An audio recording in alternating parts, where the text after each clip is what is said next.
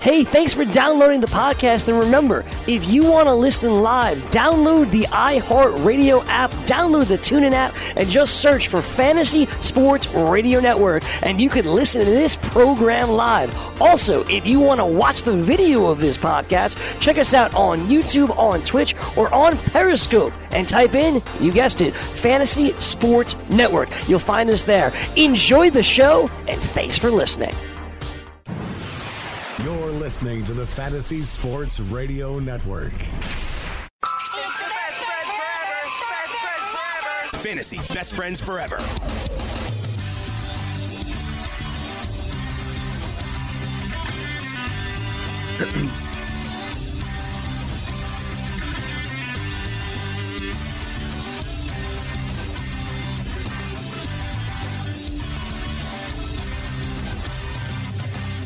What's up, everybody? Welcome inside Studio 34.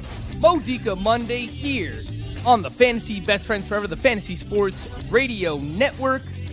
Greg Sussman takes him a little bit longer to get out of bed in this old age. Takes him a long time to climb up the stairs and make it into the studio. So he'll be here eventually. It was a very eventful weekend in the baseball world. Obviously, uh, we lose another first round pick in Aaron Judge, and we gain another one back. So you got to give one up. You got to sacrifice one to get one back. So we get Frankie Lindor back over the weekend, but we lose Aaron Judge. Uh, it was a big waiver wire weekend because all these prospects get called up. For me, and, I'll throw this to you, Matt Modica of The Athletic at CTM Baseball. To me, this was one of the hardest weekends in terms of FAAB because there's a lot of really interesting prospects that got called up. But the thing is, I don't know how long they're going to be up, how well they're going to play. I mean, that's always, you know, part of what we're trying to figure out how well they're going to play. But I just don't know how long some of these guys are going to be up. So it was really, really tough FAAB weekend for me. Uh, Overall, how was your your FAAB? How was your your fantasy baseball weekend? Uh, what's going on, Matty Mo? Um, well, happy Monday to you. First, let's start off that way. I was, uh, you know, a tragic weekend, starting with the Friday afternoon late news of Jacob DeGrom and, you know, MRI, and then all of a sudden he's throwing the next day. You know, that's, that's just the Mets. But in terms of FAAB, I really wanted Mike Soroka where I didn't own him already, and in the leagues where he didn't, he was getting scooped up after like the first week, and that's why I was acting accordingly in uh, other leagues. But I did get him in two spots. Look, the Cole Tucker thing, I totally understand. I didn't bid over ninety nine dollars for him, and I would have liked to have owned him, but I was aggressive on Clint Frazier a couple of weeks ago, and you know I'm spending money in other places. So you got to save some FAAB, and you can't just get everybody. So I understand the aggressive nature and the wanting to get the speed that Tucker can possibly give you. He could possibly be in the minors in two weeks as well. I heard that about Clint Frazier. So I don't like really want to get on anybody if they spent three hundred dollars on him. I wouldn't have done it. Uh, I wish I would have gotten him in our uh, main event. That uh, I think I only bid 59 on that one. That was like the lowest one I had on him, and I would have won it if I did my other 89 $99 bids. I would have won him in that league, and that was a mistake. Yeah, and I actually saw that the lowest bid for Cole Tucker over the weekend in the main events was actually in our league. It was uh, it was a seventy seven dollar bid, and I had the backup at seventy three. So I was pretty sad about that, missing out on uh, Cole Tucker by four dollars. We'll get into the rest of these prospects, all the waiver wire stuff from the weekend. With that, I welcome in my buddy Greg Sussman. what up, Greg? Hey, Frank, how are you, sir? I'm doing all right. How was your weekend? Uh, it was okay. A lot of traveling this weekend. A lot of traveling for the holidays this weekend. Yeah, eventful Passover. Uh, I wouldn't say it was eventful, which is so I was in Long Island on Friday, Philly on Saturday, back in New York on Sunday. Look at this guy. It's a lot, just a lot of traveling. going on. Well, that's why he's so late. You know, he's, It's not Long why late. weekend, It's not why I'm late. do you have a good Easter, Matty Mo? Oh yeah, I, I had a pretty good Easter. You know, uh, nothing like uh, truly eventful, but you know, baseball was on. Caught uh, the Ten Commandments Saturday night. I watch that every Oh, year. we saw that. I, I was watching as well, Maddie. Yeah, that that movie's still 1956, and it's still fantastic. Well, we're totally on the same page. We had it. It, it is long. It I've is- never seen it. What? Ten Commandments? I don't know. I've never seen do, it. do you know what it's about? Well, probably, you know, something something religious, I would guess, Greg. I, I don't know. Uh, it stars. No, I have no idea what you know the Ten Commandments are. All right. Well, There's a lot that I don't know. I mean, so it, it's uh, it's about Moses. right? Just, just you know, breaking away, going to Israel. By the way, yeah, by the way, Moses Modica would be a great. I like it. You should name your kid Moses Modica. I like that. Nice biblical reference. Good. I like that. I like the alliteration too. I'm with it.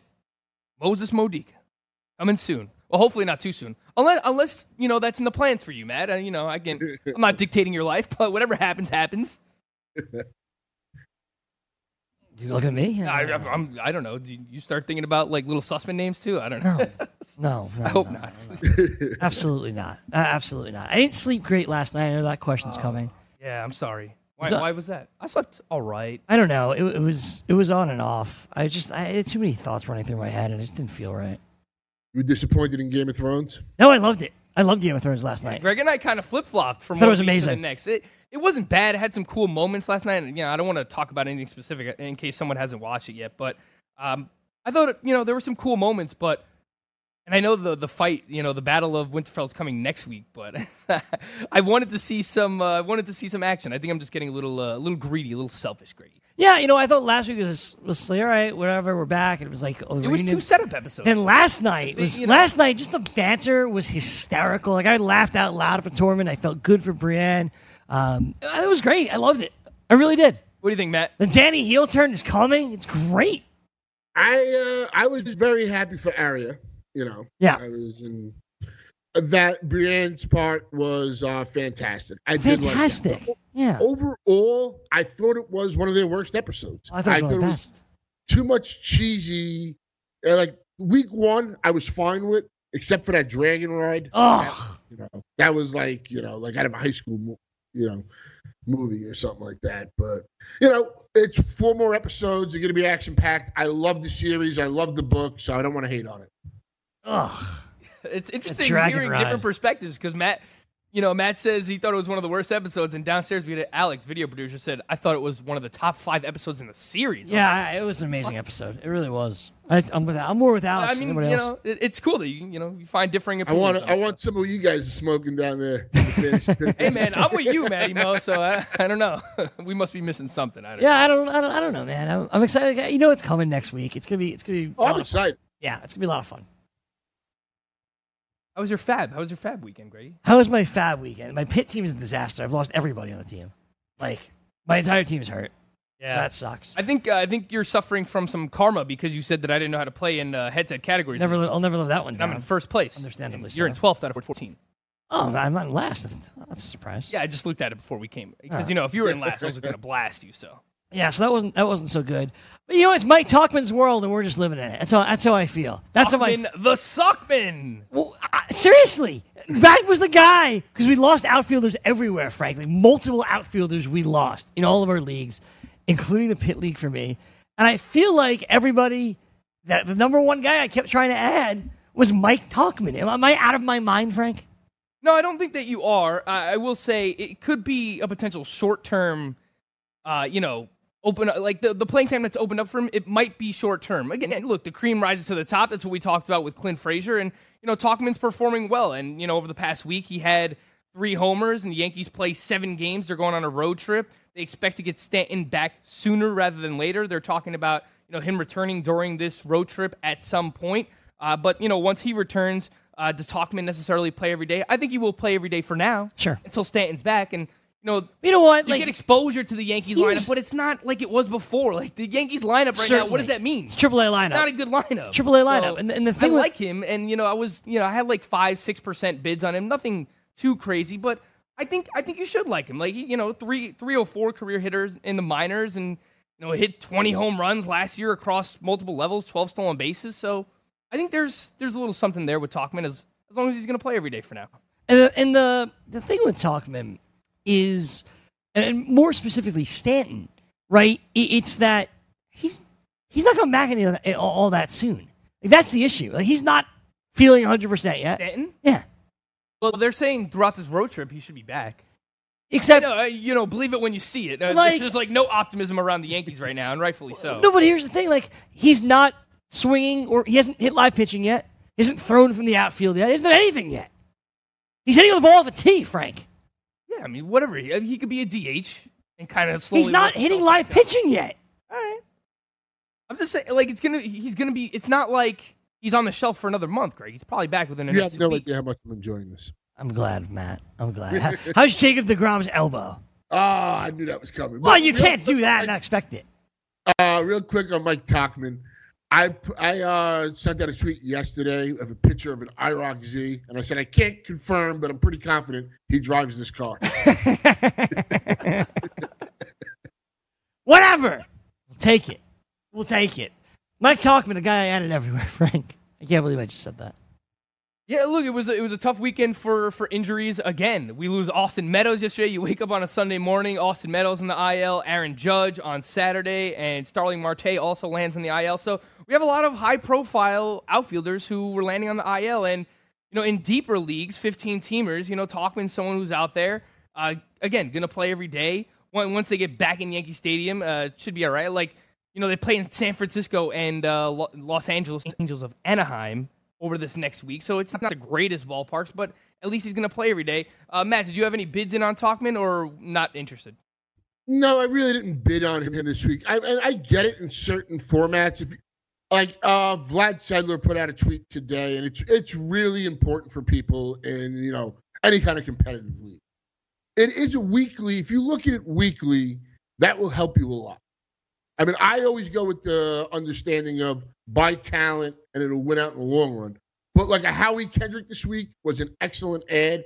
And when we talk about our league, that's the guy that I don't know how I had a Longoria over him this week.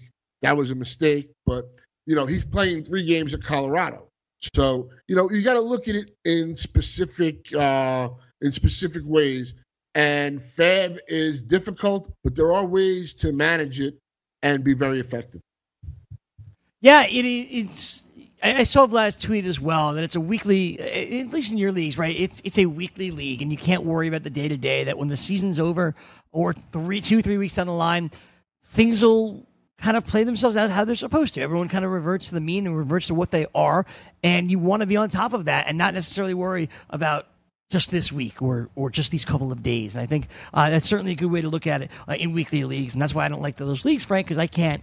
I can't help myself. I get very antsy. It doesn't, I know. It doesn't work for me. I want to drop everyone. I didn't really want to drop anyone yesterday. Who did I want to drop? I wanted to drop Wade Miley, my guy. Yeah, which surprised me because he finally has a two star week. And I know. Yeah, but we have so many open roster spots because again, we had Meadows, we had uh, Starling Marte, so you know we we have some open roster spots. We put those guys in the IL, and we have to pick up Real some quick, outfielders. What's up, Matty Mo? uh, real quick on Austin Meadows, who's he's been fantastic. I have to say, absolutely fantastic. But I tweeted out like an hour or two ago, Austin Meadows stats this season and Clint Frazier stats this season, and they're pretty much identical with 16 less plate appearances. The only exception was the three stolen bases Right. to zero. Yeah, I, Clint Frazier's been awesome. I know that was your guy a couple of weeks ago when uh, he came up. You, this is where you were spending heavy. This is the type of guy that you like that can help you uh, throughout this season. And, and Frank, we did it in, in one of our leagues. We spent what we needed to do to go out and get Clint Frazier, uh, and it's thanks to him that we're kind of afloat at the moment. Yeah, we spent twenty seven dollars out of a hundred dollar fab budget in the uh, in GDD, which is a fifteen team mixed roto. So yeah, we you know we spent a, a decent chunk there, but you know feeling good about it now. Just and I tweeted this yesterday. I mean, if the Yankees find a way to screw this up, I don't think that they will. I don't think But so. once everyone comes back healthy, you know, is Aaron Boone going to do an Aaron Boone thing and we need you know Brett Gardner's leadership or whatever? And no, no, we don't. You know it, it- that that ship has has sailed. Uh, just want to make sure that Clint Frazier. Clint Frazier's not leaving the lineup. I hope so. I, you know, I hope so. I, I have. Uh, I'm cautiously optimistic. Yeah, look at this team. It's it's really not very good. I, I an love how issue. excited they were getting about Thairo Estrada bunting yesterday. I It was to- a big spot, and he, It was a big whatever. spot. I was- I was listening to, it's like, uh, all right, well, I was listening to Sterling on the radio, and he was like, "And you would you look at that? What a bunt! What a bunt!" And Susan, like exactly what surprised we he need to do. The have a call kid, the kid, the bunt. kid got here yesterday. The kid got here last night, and what a bunt! And I was like, "Oh my god!" I te- I'll I'll say something that might surprise you. I was actually watching. it, it started an hour earlier, or whatever, but I was still watching that Yankees game over the Met game because Paxton was just unbelievable. Yeah, he was good. and he's the minute he stopped pitting, the minute they took him out, I I stopped watching it, And then I see the Yankees were losing. I was like, what happened here? You're like, this is the perfect, perfect game. You watch Paxton go six shutout with 12 strikeouts, and the Yankees on the verge of losing. There's nothing else Matt Modica could ask for in a baseball game. I wanted game. to win, though. I'm not, I'm, I'm not gonna lie. I wanted to win. But in general, for your for your fandom, uh, obviously, Yes. um, I mentioned I mentioned Degrom. The Degrom story was like the most Met story ever, and like obviously I'm killing them for it, but it is literally the most Met story ever, where Jacob Degrom had the flu, and the flu turned into an elbow injury, which turned into an MRI, which turned into being placed on the IR, which turned into no. He doesn't need an MRI. We're just going to have him throw a couple days in a row, which turned into maybe we should have him get the MRI, which turned into God the hell knows what's going on with Jacob DeGrom. Yeah, new GM, huh? Brodie Van Wagenen, still same old Mets, huh? Matt, this is, I don't know. It's just a disaster. I, I don't just- get love, it. I love the flu being like a precursor to an like an elbow injury. It's just, it's insane. It's insane, you man. would think with their dubious medical history, they would be like ultra, concerned. uh, yeah, conservative. Like, how much is an MRI going to cost? how time consuming is an MRI on a guy you just gave 150 million dollars to, and is you know your ace, your, your centerpiece of your staff? Not just the MRI. After you say he was been diagnosed with an elbow injury, it's not like I would take a couple days off. He was throwing the next day. Greg, have you ever heard of an elbow barking? Oh, I have. I've never heard of an elbow. I have. It's not good. Yeah, it doesn't sound good to me either. So you you know you see the report that his elbow is barking on Friday, and you wake up Saturday and all these pictures and videos of him you know throwing in the outfield. Like, what is going on? So what is the latest on Degrom? Like, what is the story? He might pitch the end of the week. He's returning on Sunday. What do you know? The Mets are the best. All right, we're gonna take a break. man. We'll go over some of the other waiver stuff. I set you up for uh, for the week here. BFFs.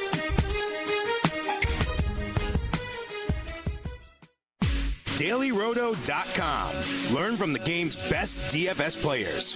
We don't just give you advice, we play every day. All major sports, all year round, we never stop. Industry leading DFS tools and custom projections.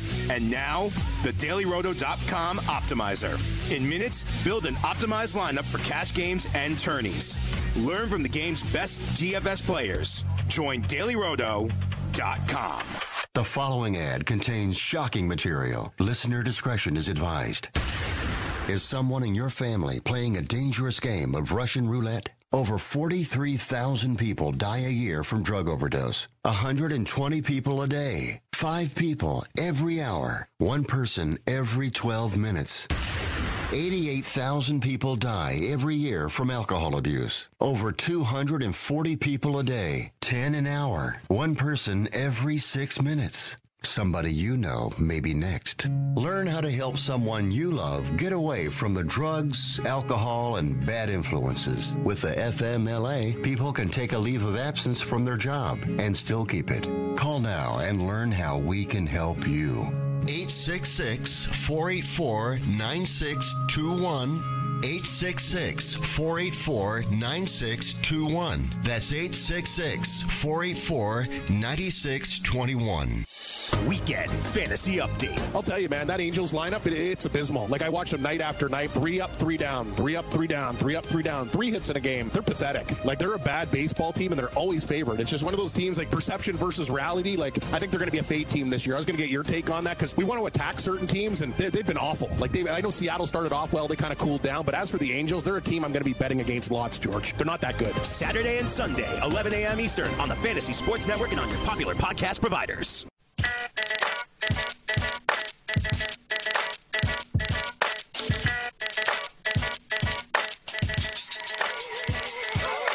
Fantasy Best Friends Forever on the Fantasy Sports Radio Network. Frank Stampfl, Greg Sussman, joined by Matty Mo as we are each and every Monday.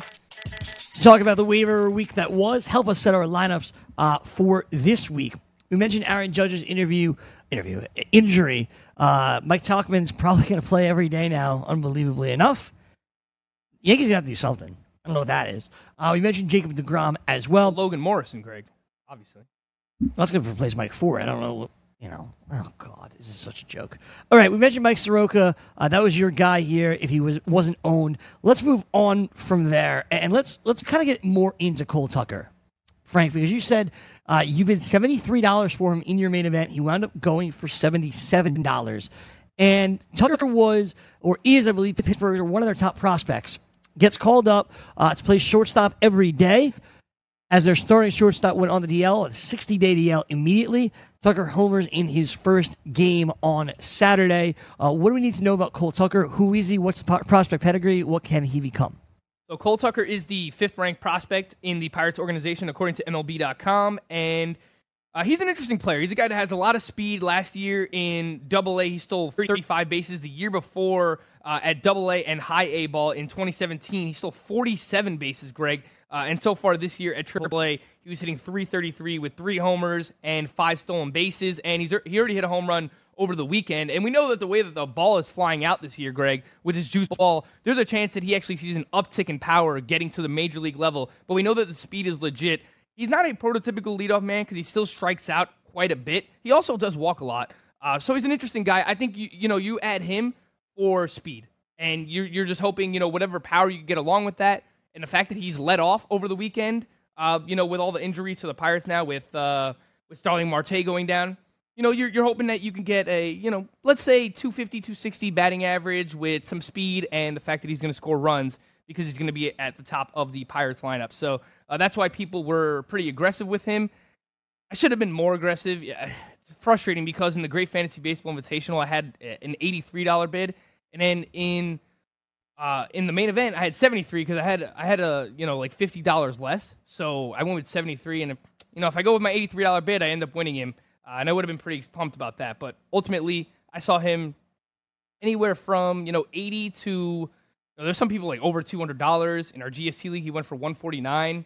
Um, I can't knock people. If you need speed and you need runs scored, which are hard categories to come by, you got to be aggressive with them. What do you think of Cole Tucker, Matt? How excited are you about him? What he could bring to the table? I'm with Frank. It's you know you you're buying speed right now. It's so hard to come by. Uh, you got guys like Trea Turner, who you, you know that was a, a top half of the first round that you invested on. So I mean, I get it. Uh, and like everything else, I see the upside. There is downside if he does. You know, if he doesn't hit, I know he let off and hit the home run, but if he has, you know, one of those weeks where it's just a bad week or two, he could go back down. So I I wanted to be aggressive. I just wasn't going over hundred dollars because, as we stated, I was aggressive on Frazier. I really wanted Soroka, and that was the guy I had the big bid on. I think I had like one, you know, fifty or something like that on him. I I didn't win that one, and I don't know why I had like a fifty nine dollar bid on Tucker in this one when I had eighty nine and ninety nine dollar bids everywhere else. That was a epic fail on me. So I'm I'm pretty pissed on my FAAB on in this league in particular. Modica, I let myself down. You, you said that you were most aggressive on Mike Soroka. Were you the runner-up bid in our league for 159? Because he ended up going Yes, for 297. You were the backup. That was me. I pretty much had Soroka anywhere where he was available was 159. One league I went 135 because I had to save a couple of dollars in that one. I was trying to be as tight as I possibly could. You know, it's basically almost a month in. We're not really even a full month in. And, you know, FAAB is going. And I think sometimes you have to spend on certain guys and, you know, tighten up the budget for later on. Yeah, I think I think it makes sense. Yeah, I that's why I feel like I should have been more aggressive on, on Cole Tucker. Mm-hmm. Uh, but you know, I'm actually all right in the speed department. But just overall, you know, having a young, exciting prospect like that, you could plug him into your middle infield and the upside that he possesses. I probably should have been a little bit more aggressive. Ultimately, you know, I end up with a few guys here that I got to plug into my lineup uh, because I had Aaron Judge on my main event team, so I needed an outfielder. You know, I had to make some tougher decisions this week. Um, pick up a guy like Tommy La Stella just because he's playing and he's hitting home runs, which is just like crazy to talk about. But uh, yeah, I Cole- actually should have picked him up. Tommy La Stella. Yeah, I mean, I don't, I don't know what he has like six home runs already, right, Matt? He actually has eight. He had another two home run game yesterday. Oh, yeah. See, the thing where I'm pissed off at is with Moustakas having the finger injury, even though he's not going on the DL, I may need a second baseman. And I had Kendrick. I had uh, David, was it Bote? Bodie, Uh, David Bodie. Bodie. And I even had uh, Tommy La Stella. And somehow, I don't know if I moved, I must have moved Longoria up or something because they were all like $16 bids or something like that. And I got Longoria over those guys when I probably need that guy to fill in at second base if they do place Moustakas on the thing. So just a bad fan week for myself. I actually like the moves you made, Frank, a lot. You got uh Danny Santana for what, like thirty five dollars? Yeah, thirty-two out of a thousand dollar budget, and there was Yeah, no backup bid. But no one else was bidding on him. He was he's in other leagues. I saw him go for over a hundred and stuff. So I think that was a good move. La Stella's a good move for this week, especially with the matchups and all that. And he's hot. You always want to ride the hot hand. So Yeah, going with the Greggy approach here, riding riding the wave with Tommy La Stella. You know, I put, we put Danny Santana backup bids everywhere. Um, we got him in GST, I think. I got him in both my main event and the Great Fantasy Baseball Invitational. and GST, I think we got him in too. batting batting second for the Rangers. He's got seven games this week. He has three stolen bases over the past week. It could just be a short term thing. Most likely is, but once Rougned Odor returns. But you know, I didn't break the bank for him. I you know I spent you know, about three percent of my budget. So uh, you know, I, I just wanted some stolen bases, and I need a I needed an outfielder to plug in with Aaron Judge going down, as I mentioned. So uh, you know, I uh, that's that's the route I went down. I, I was I was pretty aggressive on him this weekend. I would say you had an excellent fan weekend uh, in this league, and I had a terrible one. You're really upset with yourself, man. I've never seen No, you no, so I am. mad. I'm extremely, like Howie Kendrick. I should have at least had on his team.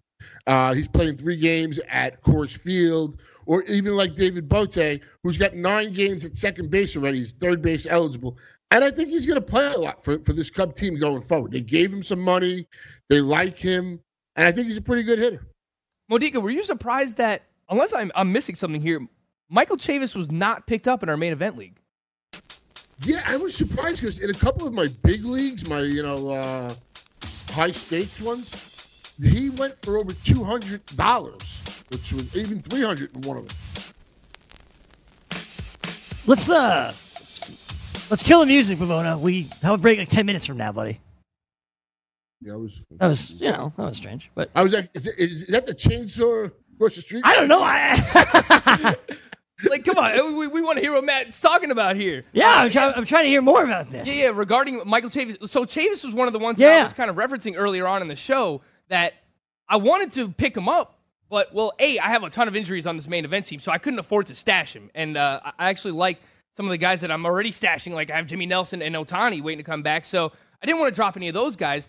Chavis was one of the hardest guys for me to figure out because he's the top hitting prospect in the Red Sox organization, but I don't know if he's going to play every day. Like, is he going to be ample enough defensively to play second base? He's more of like a first, third baseman. So they're going down this uh, Moustakas, Ryan McMahon route with Chavis, where I guess they're going to try and play him at second base. But I just, A, don't know if he's going to play enough here to make a difference. How long is he going to be up? So, you know, Chavis for me was one of the hardest guys to figure out. I did pick him up in a few locations, but I, I, I- it was very. It's always interesting to see Greg from league to league. Yep. How People how think about him. much he could go for it and then how little because he doesn't even get picked up in our main event. And then you were just talking about leagues where he went for over two hundred dollars, Matt. So ultimately, where do you stand on, on Chavis? Well, the one thing that I found to be concerning was when he was activated, when he was called up, he spent the first two days on the bench and then finally got to start yesterday. So I'm with you. I don't know if he's going to start every day, and he could easily be back down in a week or two. I was willing in most of my leagues, like I said, this is an, another indication why I failed so miserably in this FAAB one. It's a, probably a case of just having too many leagues. But uh, what you know, for twenty dollars, thirty-five dollars, yeah, I'm I'm I'm in on that. I'll take that shot. But two hundred dollars on a guy that I mean, I can see it for Cole Tucker because of the speed upside. The guy's what stolen 44 bases and 46 bases. I don't care that he hasn't played over. He only played a few games over Double A. He's he has that track record at least in the minors. So I, you know, it, it, it is bewildering and interesting. So we'll see how much he goes for next weekend in our league if uh, he's still on the major league roster. Yeah, and especially if he has a big week. I mean, that, this is what we talk about being a, a week early. Rather, That's right. You know, you know, being week early rather than a week late, Greg. But it's just the circumstances in an NFBC league. You don't have an IL spot, so I have I have Daniel Murphy, I have Aaron Judge now on on the IL, and you just have seven bench spots. So you have to.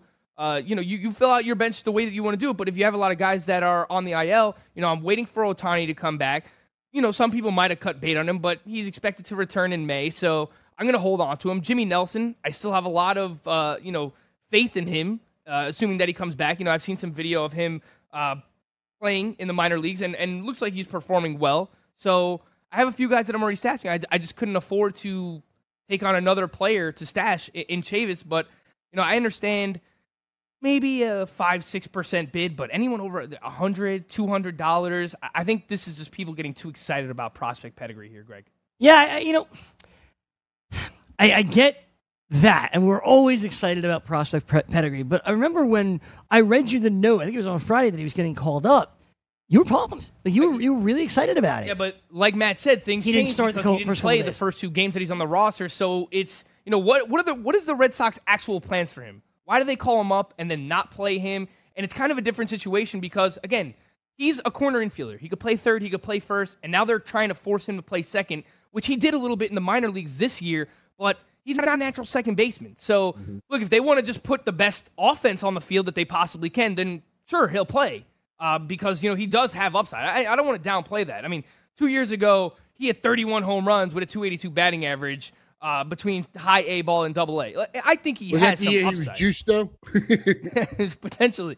Uh, but I think he has upside. But the thing is, I really do have concerns about whether or not he's going to play. If he plays a lot this week, then he's going to go for a lot of money in our main event league next week. Listen, I, I, I think that it's worth picking up. It's worth not breaking the bank for. I'm not spending the 200 bucks that, that we just heard about. I'm spent. I, I would have spent it for him.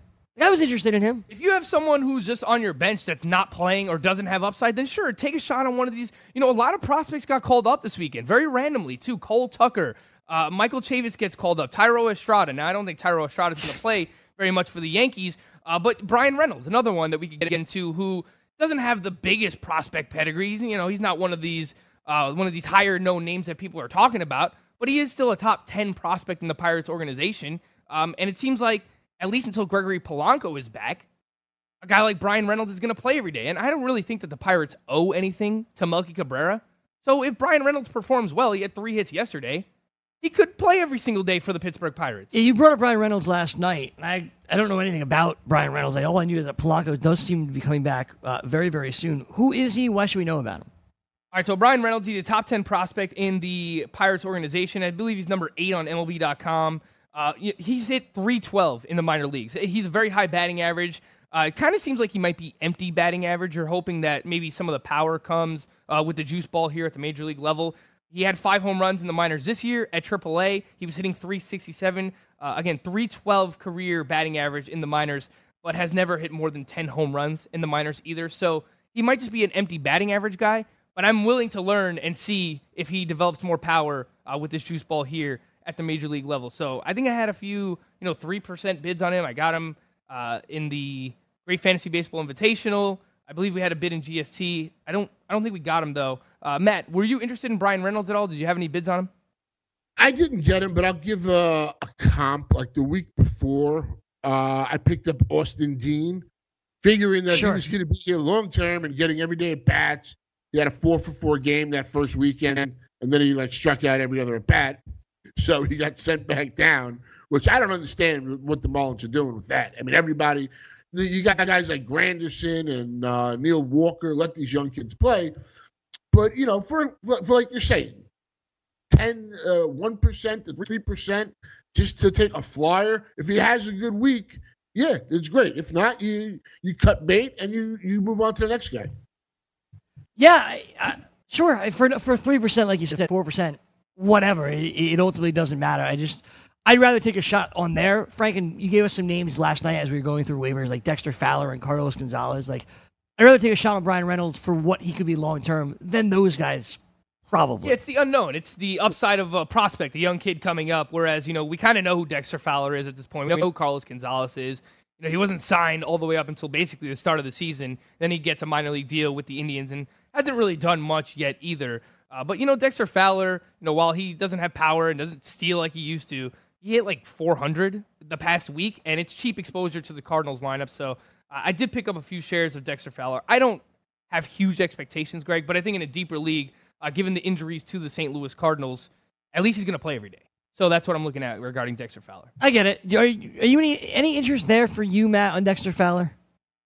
Oh, he's a guy that if, if I had, the, you know, if I need, if if I was just cutting somebody to cut and I need to pick somebody up, I had him as like a seventh conditional bid in a couple Got of it. spots Yeah. or something like that. And I think that makes sense. Uh, I think that seventh conditional is about right uh, for a guy like Dexter Fowler. Um, after the break, I want to we'll get into the relievers um, for this week, and I, and I think I, want to kind of just hold to to do that. Um, some other names though that got picked up.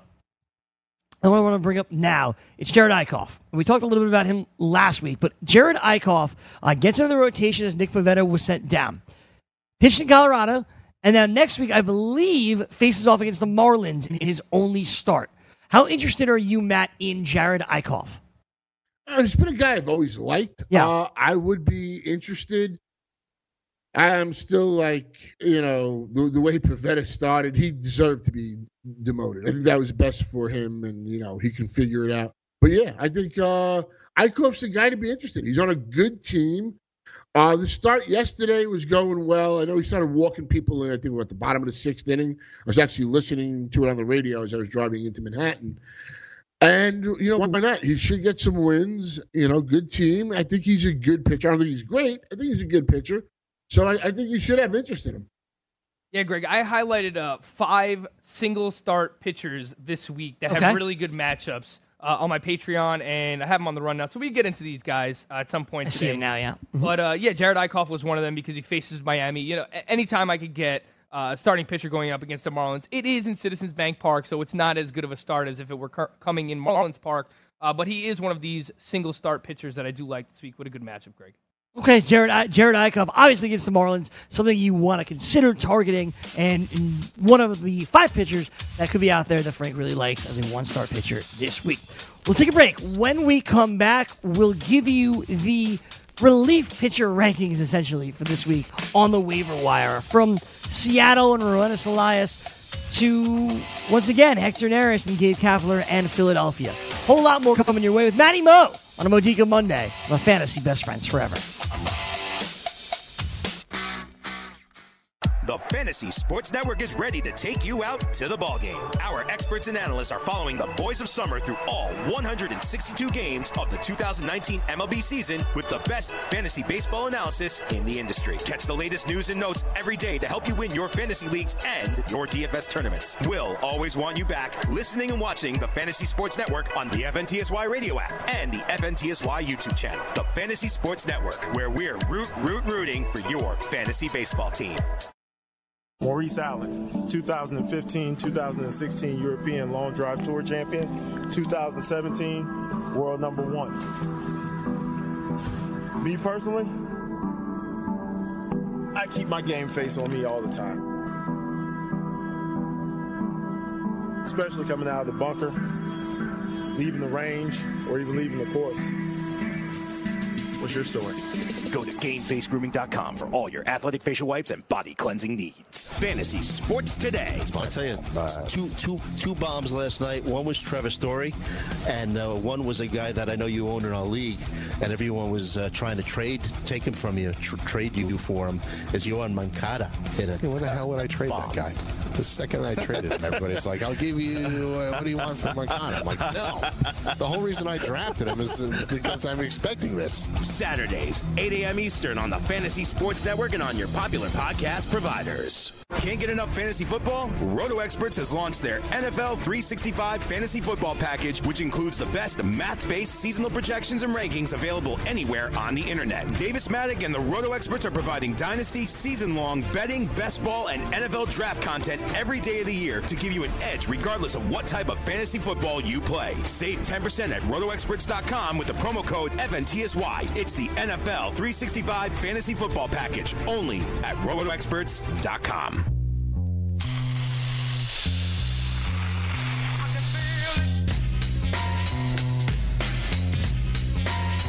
Matt, what are you uh, doing to celebrate Earth Day?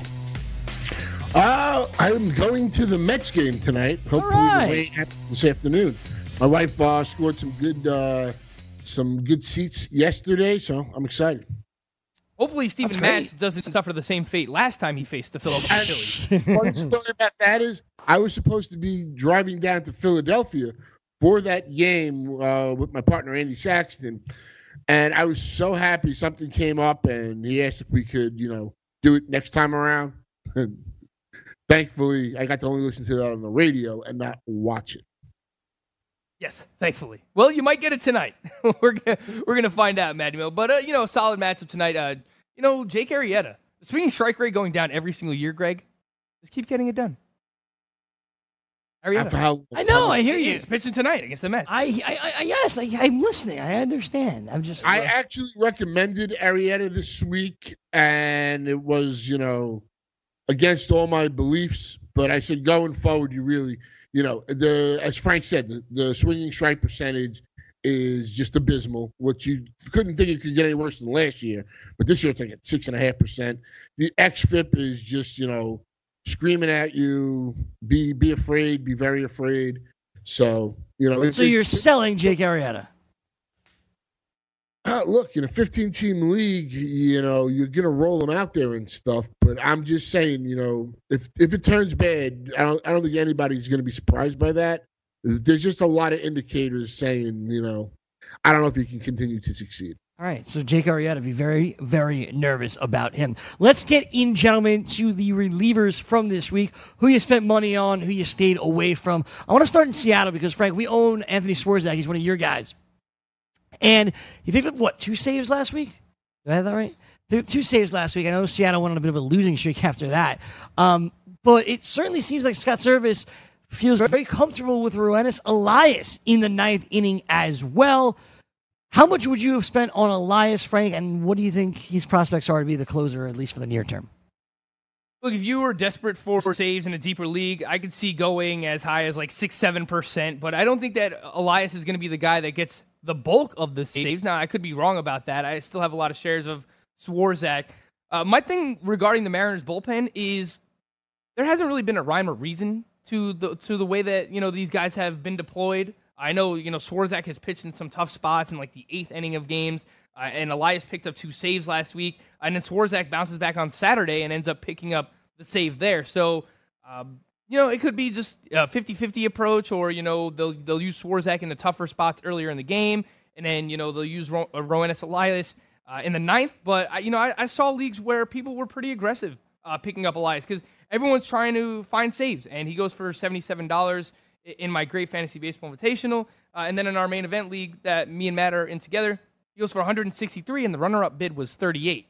So I'm probably closer to uh, that 38 than I am uh, the 163. But I was I didn't really need saves, so I wasn't really in on the bidding for Elias.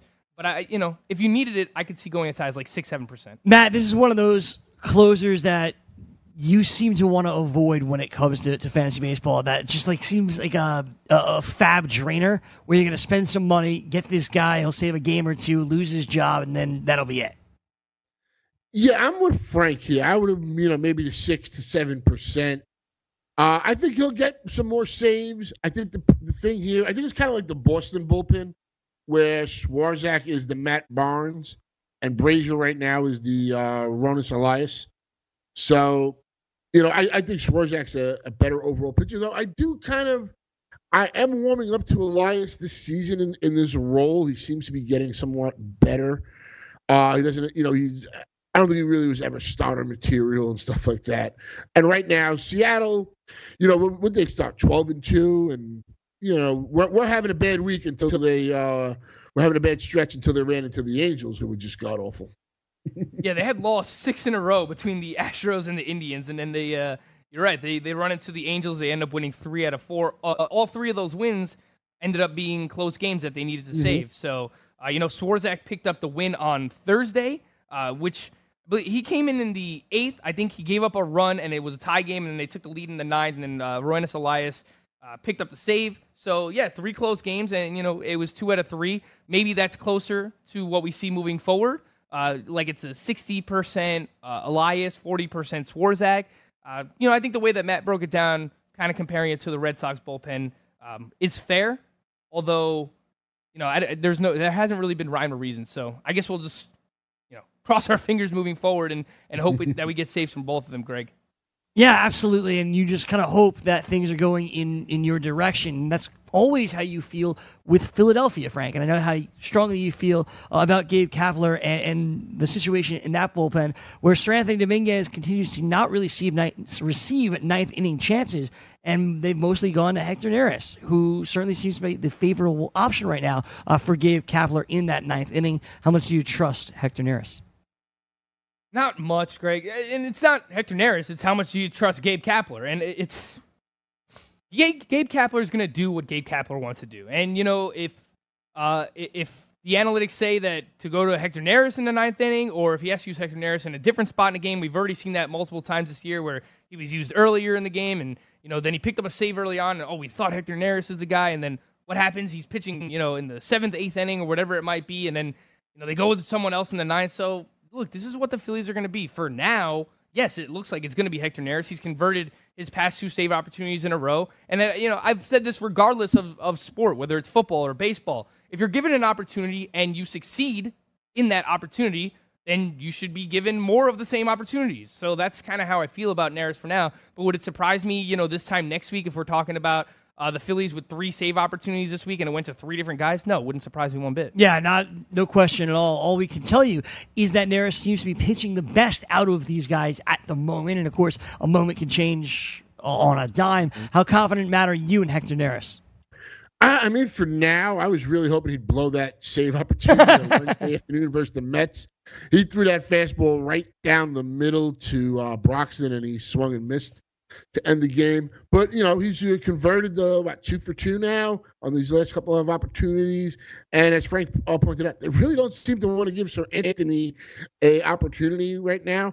And I uh, had to drop him in any leagues I still owned him. The one thing I would say, keep an eye on, if uh, Robertson comes back and coming off this uh, elbow injury, whatever it was, doesn't seem anything serious. Seems like he could be back relatively soon. Maybe now they only want to use him for one inning and not right. like a multiple kind of thing. So he may get an opportunity uh, upon return, you know, if everything works out where he's healthy, and get be be given a chance to close. Yeah, it's a, it's a really good point when it comes to David Robertson and how quickly he can get back, and if he'll be limited in any way uh, due to this injury, they'll just take it a little bit easier on him. It's a very, very good point. If David Robertson was dropped anywhere, you know, maybe this is your uh, opportunity to take a step. Yeah, I guess uh, in 12 team leagues he might have been dropped. Uh, 15 teamers, again, it depends how many injuries you have, how many guys you can hold on to uh, at a given time. But yeah, it's a good point regarding uh, David Robertson. And you know, when they signed him, I just wonder in their minds what was the thought process. Like when they originally signed him, did they think he was going to be the closer? Did they think it was just going to be you know 50-50 him and Dominguez, or, or was this just like the thought process all along? It was just Gabe Kapler is gonna all right. Well, you know, I'll mix it up. I'll, I'll do whoever has the best matchups against these guys in the past in, in this inning. I just wonder like what the Phillies' uh, mindset was coming into this because you know we know I, that they had interest in Craig Kimbrel too, and you know Craig Kimbrel was not signing with the Phillies unless he was told he was going to be the closer. Like he was he was not going to go there and be part of some all right, I'm going to pitch in the seventh, eighth inning kind of thing. Wherever Craig Kimbrel goes, he's going to be the closer. I wonder if that is part of the reason he didn't end up with the Phillies. Potentially, potentially so. We keep hearing Kimbrel mentioned with Atlanta, and yet every day passes, and Atlanta has not made a decision. And sticking with AJ Minter for now uh, as their closer, despite their relief issues. So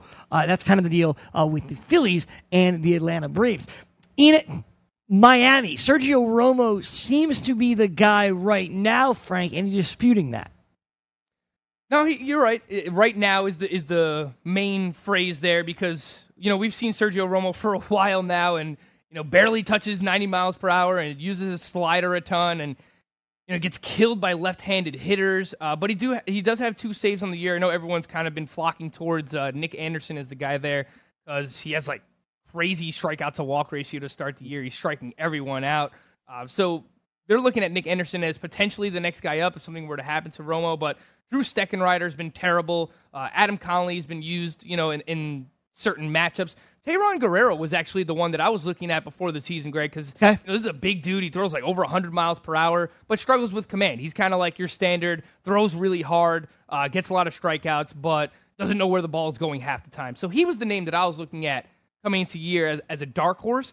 Uh, but it does seem like it's Sergio Romo's job for now. If he performs well, do they end up trading him? They are the Marlins after all. They're not competing for this season. And uh, at that point, uh, is Nick Anderson the next man up? Uh, you know, I, I would think it's it's probably him if something were to happen to Romo if they trade him. I'm glad you brought up Nick Anderson because Matt, I saw you tweeting quite a bit about Nick Anderson this morning and taking your stabs on him. What makes you so interested in him? Well, I think number one is is is the strikeout upside. He's got a you know like a fifty percent. I mean, on the season it's forty six. His last nine opportunities, he's got a twenty strikeout, two walks.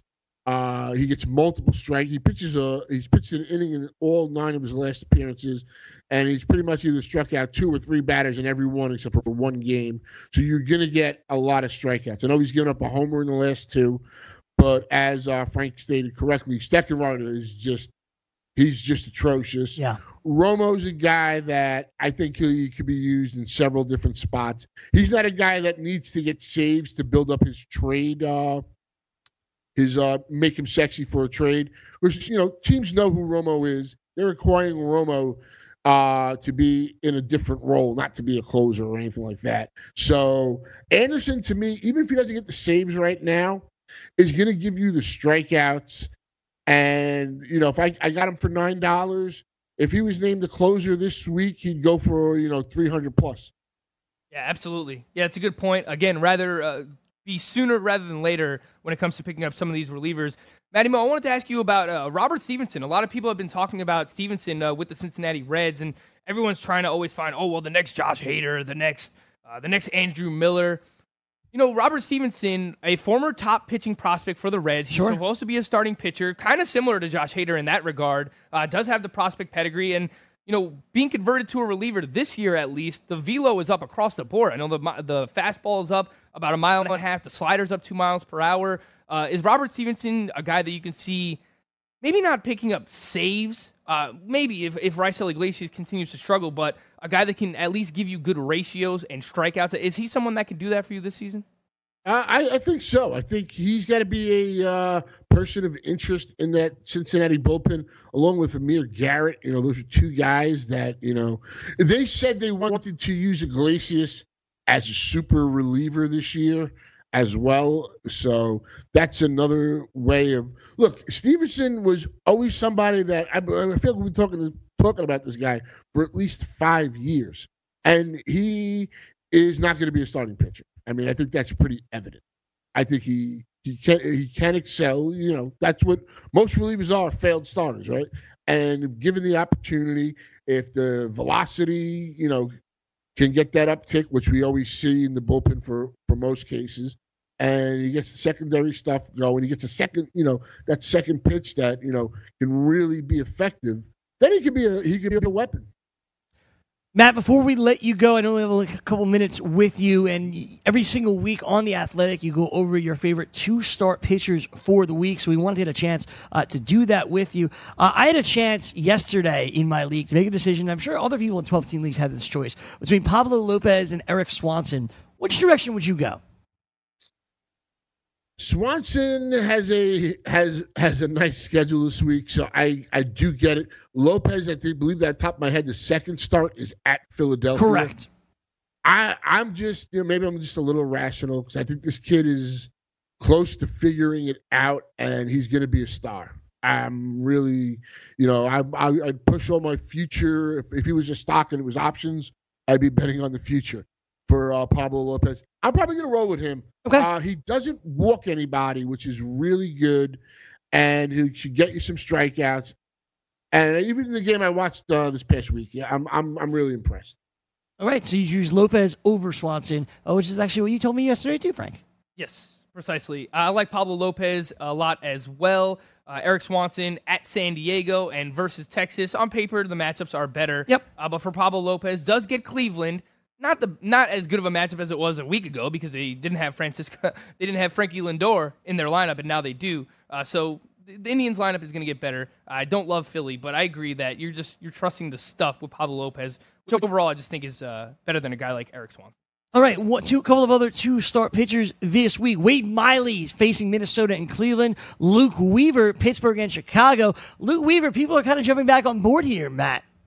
You know, I think you got to be impressed. The last two uh, games, 17 strikeouts to one walk. Uh, a couple of years ago, we were falling all, everybody was falling all over themselves to draft him in like the beginning of the sixth round. Uh, so, you know, it's not like he didn't have any pedigree or any attraction prior. So I'm uh, once again ride the hot hand. He's, he's at Pittsburgh, and I think home versus the Cubs. I'm in. All right, so in on a guy like Luke Weaver. You're Jerry Hellickson down here, huh?